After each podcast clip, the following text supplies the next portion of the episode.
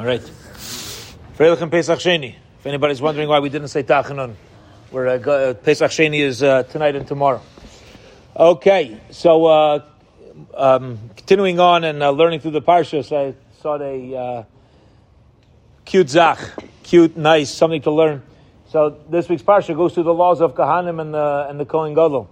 So one of the halachas of the Kohen Gadol, when uh, who he's permitted to marry, says the Kohen Gadol, uh, a regular Kohen is permitted to marry a widow. He's not permitted to marry a divorcee. A Kohen Gadol, it says, "V'hu isha bibsuleha yikach."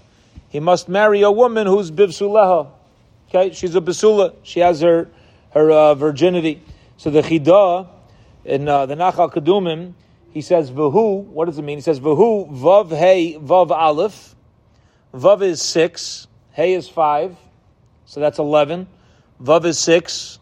So that's seventeen. Aleph is one. Eighteen. So v'hu is the gematria of eighteen.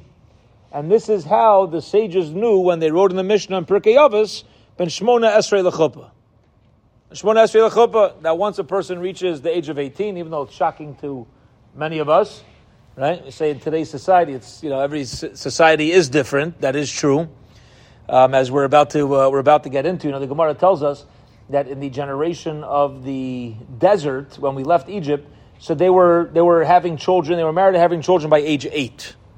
Okay, they obviously, you know, we talk about our our Rivka, yeah, uh, one of the mice. She got married at a very young age. Most people say she was three. There's a opinion that she was fourteen. All right, If- listen. Either way, we're obviously dealing with people who are built differently. No matter how you put it, a three-year-old is obviously different than a three-year-old that we know of, and a fourteen-year-old is different than a fourteen-year-old. So it's a different reality. In the midbar, they were they were eight years old and, and having families, and there's proofs uh, from people who are well known. We share this. Uh, we've shared this a, a few times, but uh, Kalev was 40 years old when he went to spy out in Daf Yomi. We're going through the story of the Meraglim. He was 40 years old by the story of the Meraglim. This was this was uh, the second year after leaving Mitzrayim.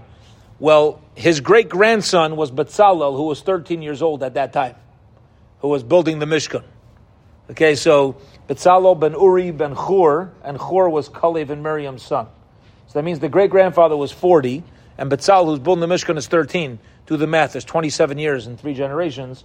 So it, it, it has to be that they, they were just, uh, they, they were just uh, built differently. It's Enochanami, but the Mishnah does tell us in Pirkei Avos, an 18 year old is expected to have the maturity to uh, to be in uh, to be in a relationship, to be in a marriage, and this is hinted to from Vuhu Isha Bivsula Yikach that uh, uh, not specifically to a Kohen Gadol says the Chida, but Ben Shmeina Esrei Lechuppah.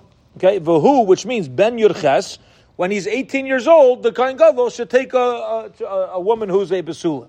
And the Chida goes on to say that if you look at the last letters of each of these words, of Isha, Bivsuleha Yikach, the last word of Isha is Hey, the last word of Bivsuleha is Hey, the last word of Yikach, the last letter, I'm sorry, of each word is, is Hey, the last letter of Yikach is Ches, Hey, Hey, Ches, 5 plus 5 plus 8, you're back to 18. So you have numerous sins that the Kohen Gadol, you know, he, he, if he needed to marry a woman he, he could start his job at age 18 by marriage. Listen to this Maisa, this beautiful. Um, the Panavish Rav, Reb Yosef Shlomo Kahaneman, once visited with the Satmar Rebbe, with Reb Yoel of Satmar. And the Satmar Rebbe asked the Panavish Rav, when do the boys in Panavish, the young yeshiva bacher in Panavish, when do they? When do you expect them to go out and get married? What's what's the age for shidduchim? So the Panavish Rav says eh, 22, 23. That's when we get them started. So the Satmar Rebbe was very uh, disturbed by this, and he says, "What what about the halacha? Ben Shmein Esrei lechuppah. What are you uh, yeshiva guys waiting for? By us and Hasidim, we get we get them going by 18. You wait until 22, 23? Come on. What's taking so long? So the Panavish Rav says, here's, here's the cute, here's the chap. He says, by us in yeshiva, we have a long Shemaina Esrei. A long Esrei, which means they stay 18 for a long time. They, they, daven for, have, we have a long Shemaina Esrei.